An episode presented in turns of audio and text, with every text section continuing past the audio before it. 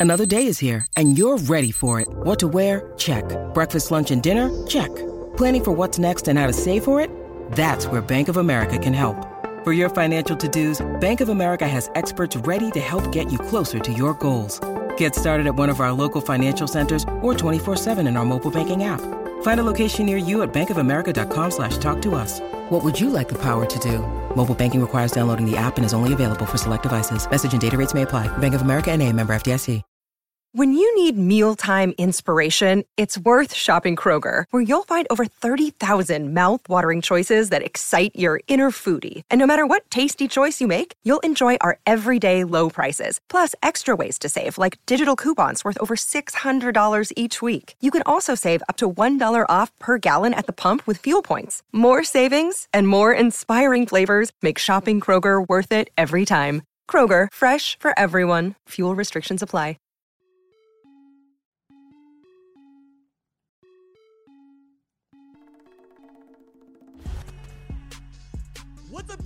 Welcome to the number one ranked show sponsored by DirecTV Stream. I am your host, RJ Young. Thank you for watching on the Fox Sports app, YouTube, Twitter, Facebook, or listening wherever you get your podcast. Today, I'm going to talk through my rankings, tell you about the number one job in America, and put my stepdad hat on for volunteer fans. But first, check it. I got issues with the Associated Press poll again. Because first, like, it doesn't make any sense. Check this out. It's time for one of my favorite exercises called the blind resume test. Team A is 7 and 0, a Power 5 team, and has 3 top 25 wins. Team B is 6 and 0, is a Power 5 team. Team C is 5 and 1, is a Power 5 team with a loss to a top 25 team. So, who are teams A, B, and C? Team A is Oklahoma State. Team B is Wake Forest. And Team C is Ohio State. Based on record and resume, A, B, and C ought to be ranked accordingly. Instead, the AP rankings shows an undefeated Power 5 Wake Forest, right? At number 16. Undefeated Power 5, yes, with three top 25 wins, Oklahoma State at number 10, and ain't beat nobody, Ohio State at number 5. I submit to you, this is asinine, and it has been for 85 years. Look, man, I'm trying to tell you, it's asinine because the AP poll tells us, as it has since 1936, that playing games, let alone winning games, doesn't matter. Why are we playing the games in the game of football, quite honestly, if we're just going to chuck the scoreboard out of the entire conversation? The fact that you won or lost is just that a fact. The AP and many people who call themselves college football fans continue to say those facts and winning and losing do not matter. And I refuse to join them in this gross chorus. Rank the teams based on what they have done on the field, not their jersey, not their coach, not their recruiting ranking, and especially not the size of their fan base, but by whether they beat the teams that they played. AP voters claim that these are the 25 best of the 130 FBS teams in the sport. This is the reason I've come up with a different methodology for the rankings column I write every Sunday on the Fox Sports app and the website.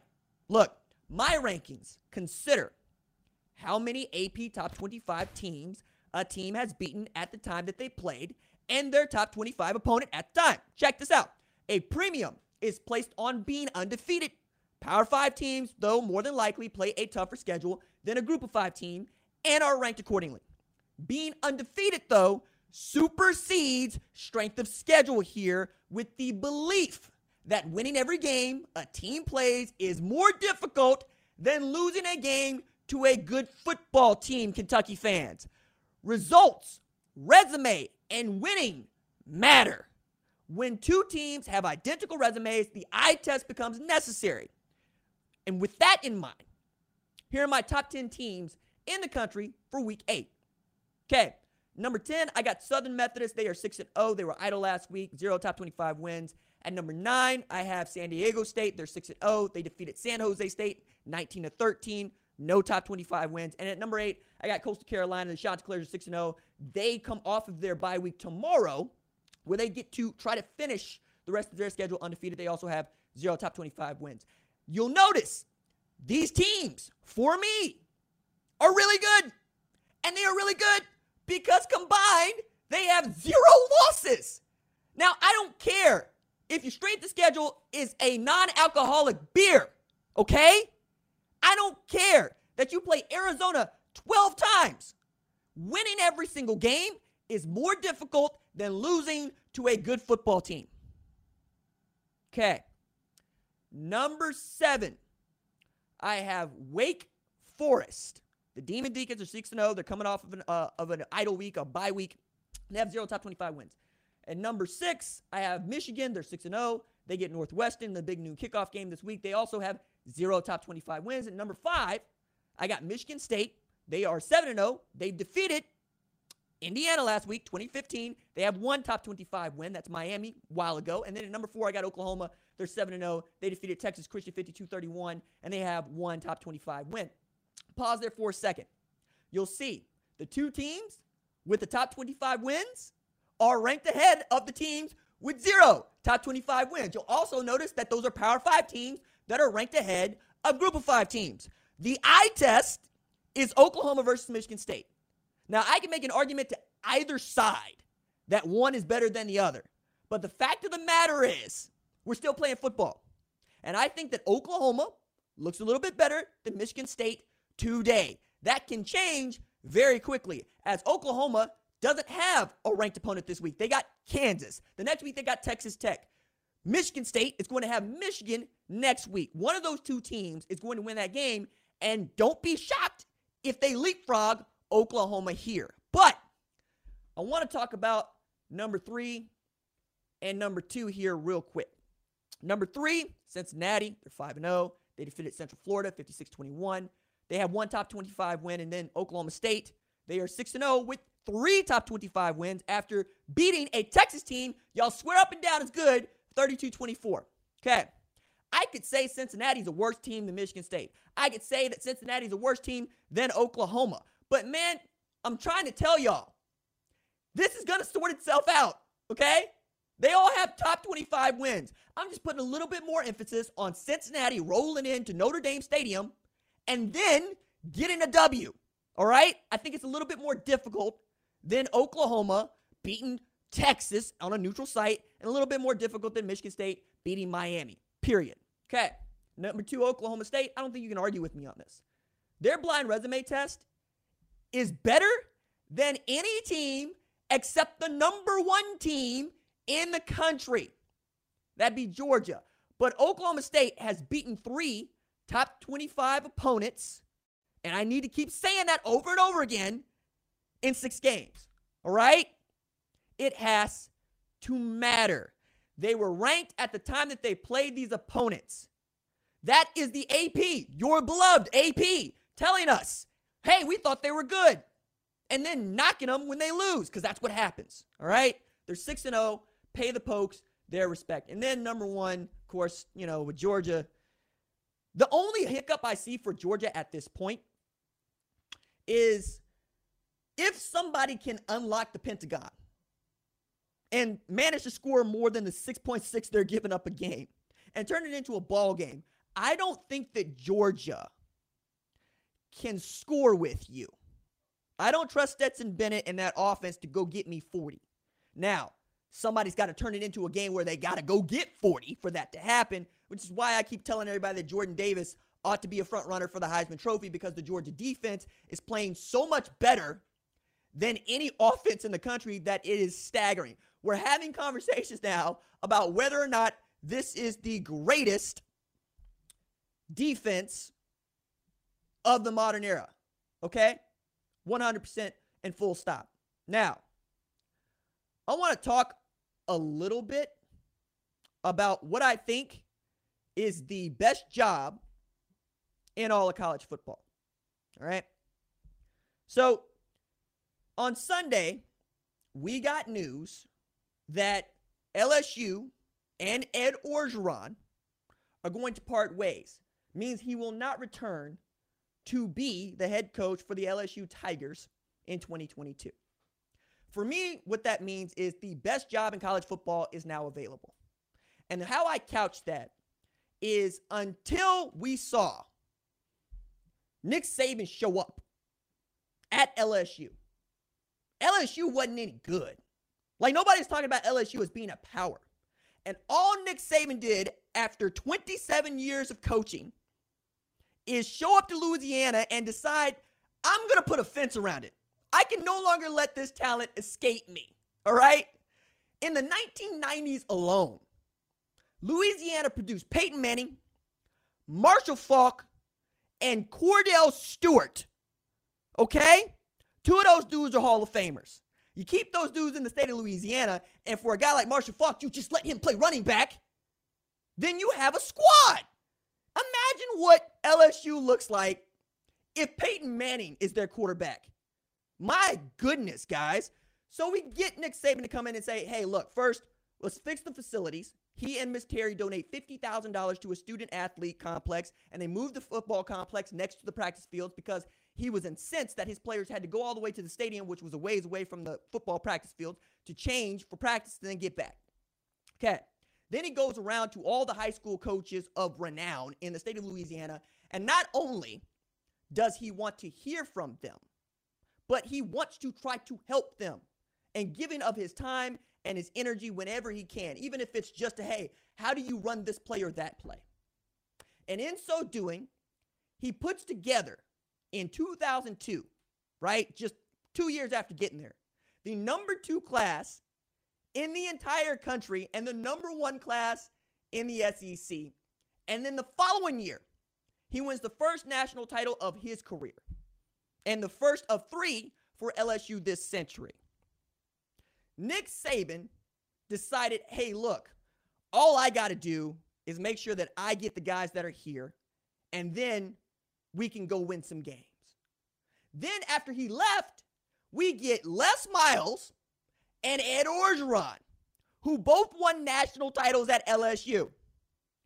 I don't think that I'm speaking out of school here if I say, yo, man, those aren't exactly the football geniuses that, you know, we think of Nick Saban or Lincoln Riley as. And yet they go and win football games. And they win football games because they just kept doing what he had decided to do recruit the bros in the state of Louisiana and make sure that your crop is that crop. 13 of the 26 signees in that 2002 class from the state of Louisiana. And I have a bedrock belief that every good football team has at its backbone kids that are from the state. Okay? It means something different for those dudes to go play ball at the place they've been watching and at the place where their parents went to school. This is why Ed Orgeron wanted to be the LSU coach in the first place. That was his dream job. And not only did he get it, he went 15 and 0 with one of the greatest college football teams of all time in the process. All right. Last thing I want to talk about here today, quite honestly, is I want to put on my stepdad hat and I want to talk to volunteers fans. Okay? You, mm, let me go at this a different way. I think I speak for everybody when I say you're a bit embarrassed. But you can't be more embarrassed, you know, than perhaps Oklahoma fans, for which I'm very familiar and you know. I imagine that when Spencer Rattler was playing football against West Virginia, he felt some kind of way about hearing a crowd full of people that claim to support him call for the backup quarterback. They got what they wanted a couple weeks later, and Caleb Williams is living up to his moniker of Superman. And I hope for all of our sakes that he continues to be as productive because they have shown they will turn on their starting quarterback just as soon as it ain't going well for him. To say nothing of Spencer Rattler being 15 and two as a starting quarterback. I also think that the crowd noise has as much to do with how you feel about what you're doing as anything else in sports. It's kind of how I feel about, quite honestly, uh, Twitter, where you can get a tremendous boost from a bunch of people agreeing with you and a bunch of people being on your team. You can also feel devastated by the mood of that crowd and those groups of people who are doing nothing but shouting you down. Now, for those of y'all that don't know, Tennessee and Lane Kiffin, head coach Ole Miss, they got some history. Okay. He became their head coach for 14 months. And then in January 2011, he decided it was time for him to take another job in sunny Southern California.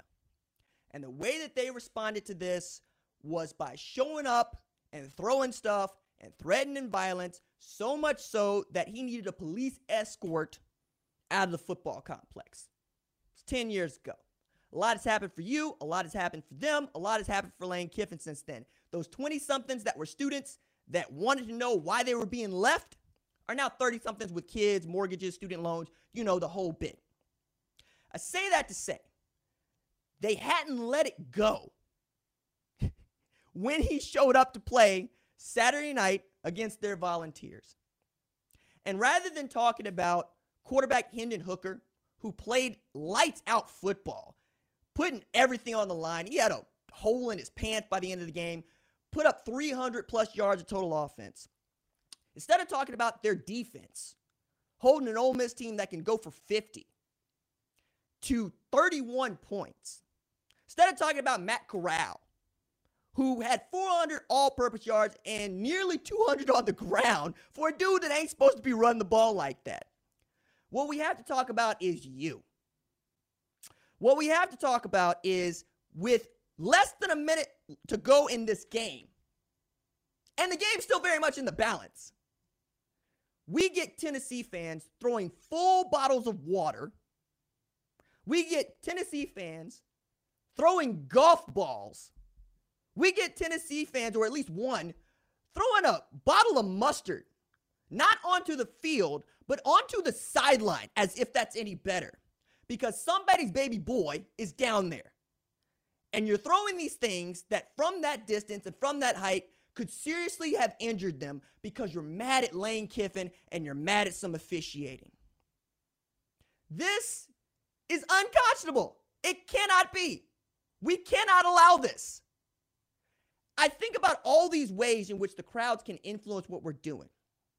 I think about AD Danny White, who not only had to issue a statement saying that the SEC was right to fine them $250,000, he had to come up with $250,000 of the athletic department's money. And I went ahead and did some simple math, and I found that you could put two kids through Tennessee without any problems whatsoever on that amount of money. And yet you got to throw that away because people decide they want to act a fool at Neyland that night. I think that when you think, when I think about Lane Kiffin and I think about all the things that he has purported to do and the ways in which he takes himself seriously or not so seriously, and one of the reasons we love him on Twitter is because he's good at telling jokes, is how shook he was in the post game interview. Like, it wasn't so much that he expected to be, you know, hugged, kissed, beloved by Tennessee fans returning as the head coach of Ole Miss. It was that he could not fathom people wanting to do him harm or willing to do his team harm because they did not have the necessary adult maturity to process their anger and their emotions. What I'm saying is, these are tremendously cowardly acts committed by folks that are hurt. And in a sport where we claim that the game does not matter, it seemed like it was the only thing that did for a lot of these folks. And I get it, right? You live for these six home games a year, to say nothing of the 12 that we play. I remind people we have the longest off season in college football, uh, in sports, right? As college football. But I also would add to this, it should mean that much more to us. It should matter. Okay? it should be unconscionable to college football fans that this is what our game has become. So I'm not going to really go at Tennessee fans as hard as we probably could here. But I am going to ask that you be introspective. I'm going to ask that you think long and hard about why you love this sport, why you claim to be Tennessee fans, why you claim to be college football fans, and wonder is it that this team is you? Is it that you are your team? Or is it because it makes you so very happy to watch these tweens be superheroes for a night? That's what I'm here for. I'm here for the stories. I'm here for the absurdity. I'm here because college football is my favorite sport, and I don't want it besmirched by some ugliness because we're angry in the moment. You know as well as anybody else, I'm a passionate dude. I get loud, I yell. It's part of who I am. You talk to the people that work with me on this show every week, and they'll tell you the same full time, nonstop.